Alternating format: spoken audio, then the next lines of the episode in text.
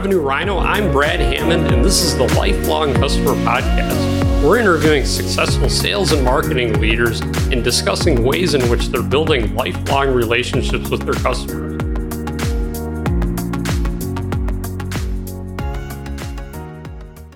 Welcome to the Lifelong Customer Podcast. I'm your host, Brad Hammond, and today I have Karen Parisi from CentralReach. Karen, it's really nice to have you on. Wonderful. Thank you so much for having me. Yeah, I'm super excited. So tell me a bit about yourself, Karen. Sure. So I am the Senior Vice President of Marketing at CentralReach. A little bit about me. I've been in marketing my entire career, but I actually come from a finance background. So I have always been very data focused when it comes to marketing and have delivered strategies across different types of organizations from startups all the way through enterprise, really taking this data driven approach. So it's wonderful to be here. Nice. Well, that's awesome. So tell me a bit about CentralReach, what you guys are doing, what you're up to, space you're in, and all that. So, CentralReach is a software for clinicians who work with children with autism. So, we essentially help these clinicians with their entire practice. So, from the business side of the house with scheduling, authorizations, billing, all the way through the clinical side of the house through data collection and working with their clients and helping them learn new skills. So, we've been around since about 2012. We saw a lot of initially some organic growth between 2012 and 2018. And that's really where uh, we started to shift into this scale up mode where we we had a successful product, we were well known in the industry, but it was time to take that growth to the next level. So we received investment from a private equity company called Insight Partners, who really gave us the opportunity to put those foundations in place that we needed to take our customers to the next level take our products to the next level, take our marketing to the next level, and, and so forth and so on. So it's been a fun ride over these past uh, two and a half years since I've been with the company. Oh, that sounds awesome. So, what does marketing look like in this space then? Yeah. So, it was interesting. We're a health tech organization. And we, for the longest time, we were just really well known for our brand within the space. But it comes a point where your brand can only get you so far your mm-hmm. customers that know you, love you, continue to stay with you are great, but how do you grow that new pipeline? So, when I started about two and a half years ago, it was really focused on building out that demand generation function, making sure that sales had the right pipeline in place to be able to grow rapidly. And so, what we did was really establish a demand generation leader uh, on the team who I won't tell you his name because I don't want anyone to steal him because he's amazing. In those early days, we really established how do we measure marketing, right? What does success mean? You never want to put dollars into marketing that you can't point back to revenue. And that's always been my opinion. And it really, if you can get that right measurement in place, you can figure out what's working, what's not, and scale it from there. And so that's what we really did in those early days.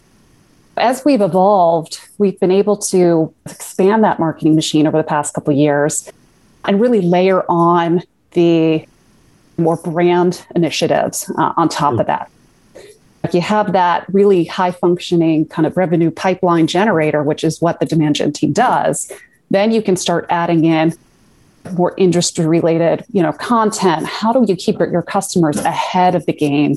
And so that's what we've really been focused on this past past two years is really just getting that right content out there, helping the our particular industry, which is the applied behavior analysis industry, stay ahead of what's coming in terms of whether it's regulations within the industry or new technology that can help them uh, scale their own business. And by being able to both ensure that there's this kind of bottom of the funnel pipeline for our sales team, but also focus then on the education of our industry, we're able to see that growth, you know, from both ends of the marketing, I guess, strategies. Oh yeah, that's awesome. Yeah. And I think you're mm-hmm. telling me the majority of your pipeline comes from marketing. So that's that's awesome. Yeah, yeah. And you know what? So it's we do end up seeing a lot of the, the pipeline come from marketing. I think it's a testament to the campaigns we have in place, but it's also a testament to the alignment that we have across sales and marketing you can put a lot of money into marketing, you can create a ton of campaigns to get out there. But if you don't have that sales alignment that's going to see those leads come in, see them through to conversion, it's really it's not going to work as, as effectively as you want it to. That's what is really critical to the high functioning marketing team is also having that alignment and collaboration with sales to ensure that the money that you're putting into market is going to actually convert into revenue dollars for them. So now I'm in a particularly lucky situation because my head of sales is someone I've worked with at a prior company. So now mm. this hmm. is our second time around nice. doing this, which is fun. We are at the point where we know each other's strategies. And I really think that whether you worked with someone prior or not, having that collaboration, even at the leadership level, is really critical. It's you need to be the best role model you can for your teams. And I think because we have that good collaboration at our level, you see that happen across across the teams, which is really great. Yeah, that's awesome. Yeah. So let's look at the past year. What does it look like for you guys? What are some of the challenges that maybe you've run into, some of the successes you've had? I think 2020 was really one of those make or break years. You can really see how effective a sales and marketing team is when put under pressure like you are in 2020. And, and obviously, there was just a lot of pressures, obviously, at work, in all of our home lives, and, and probably one of the most trying times for many of us. And I think what we really had to force ourselves to do both on the leadership side and as a function is make sure that we were truly being authentic to what was going on at, the time. And I think that's something, authenticity when it comes to marketing, when it comes to sales, is just something that is so really critical and important, regardless of if you're going through a pandemic or not. So, anyways, let me back up a little bit. I think when the pandemic first hit, for our industry, we're um, healthcare. So we saw a lot of our the clinicians and the practices that we serve see this drop in the number of clients they were seeing, the number of appointments they had.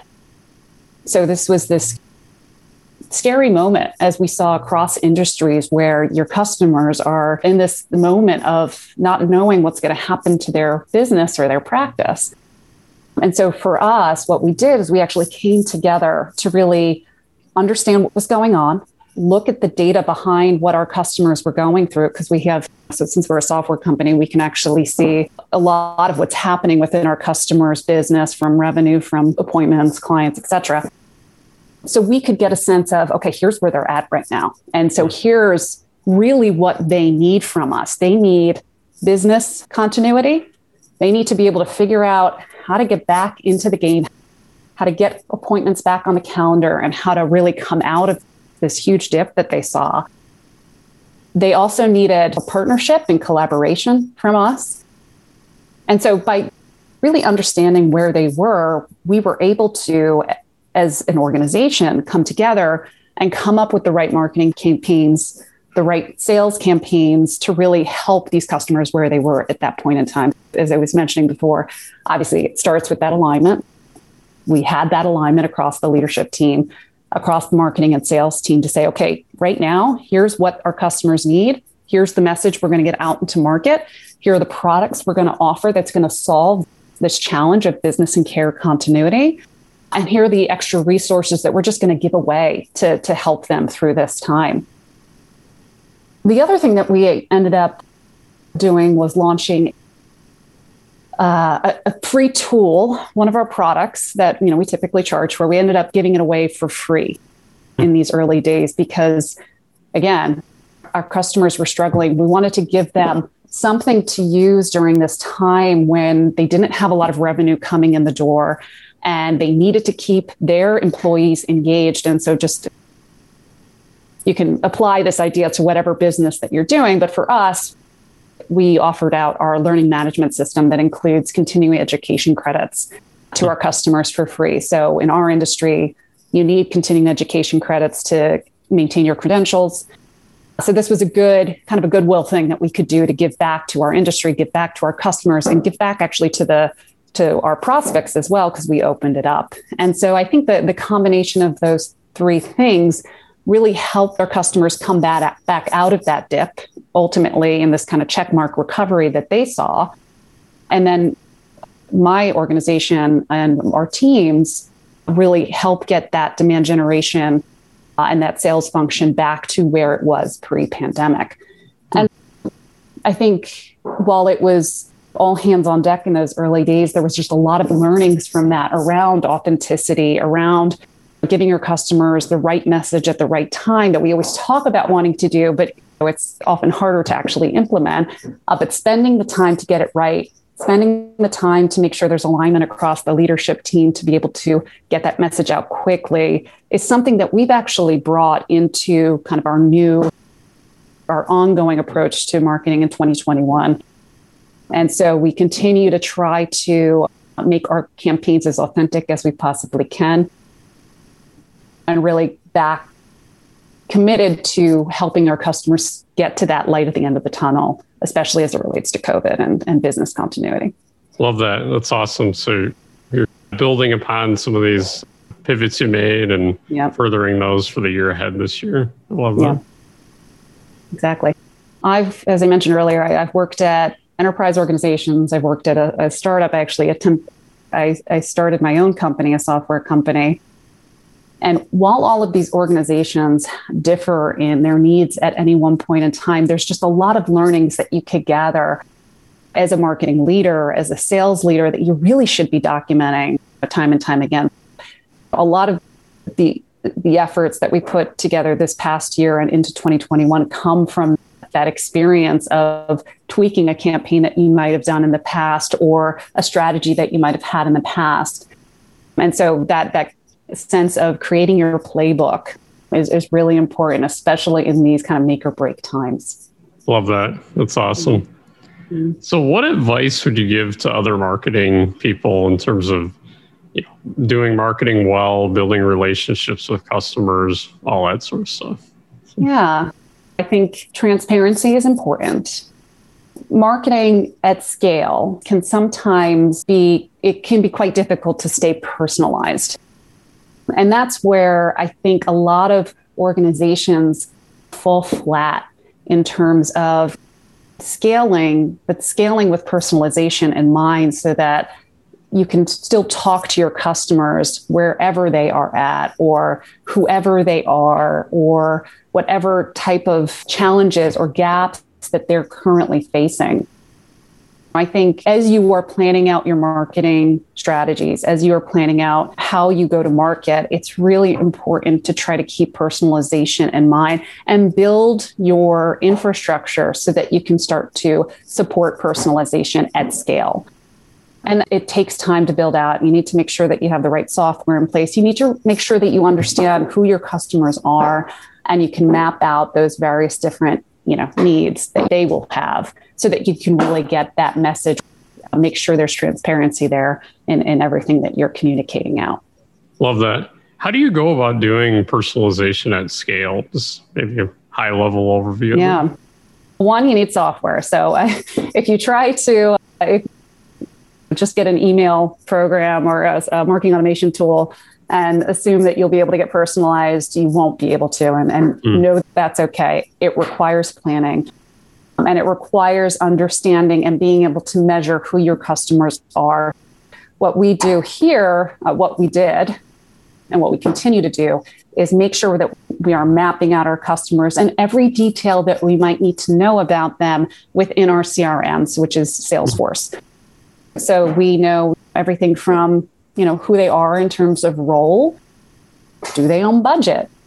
Are they what are their pain points? And by tracking this all within your crm you'll be able to uh, aggregate the data points that you need in order to really slice and dice how you need to within your marketing automation tool.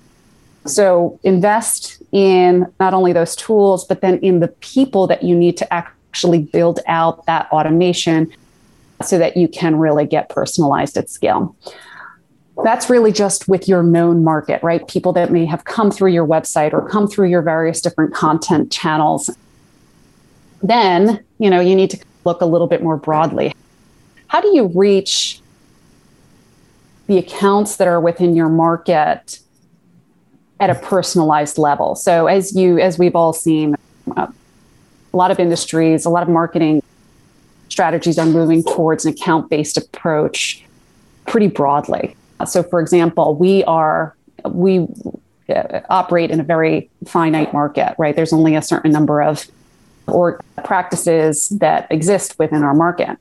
So we have no excuse but to not but to know these not to know these customers as well as we possibly can so that we can really have a one-to-one conversation with all of them so we do actually use a uh, software tool that allows us to communicate to individual accounts and the the people that work within those accounts at a more one-to-one level than say hey you have more mass a mass campaign that you're blasting out there hmm.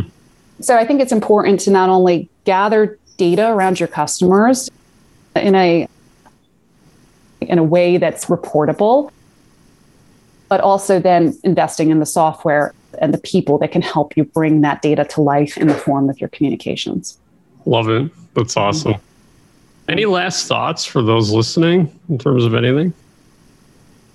Sometimes you're going to get it right. Sometimes you're going to get it wrong. That's okay. I think as i mentioned before i'm very data driven and i think that has helped me throughout my marketing career is looking at my failures learning from them uh, and learning how i can tweak them to make them better for the future so i'd say continue to test continue to try it's okay if you get it wrong just keep at it and eventually you'll improve over time totally Hey, Karen, thanks so much for joining and sharing all your wisdom and insights here. I really appreciate it. Of course. It was wonderful. Thanks for having me. Yeah.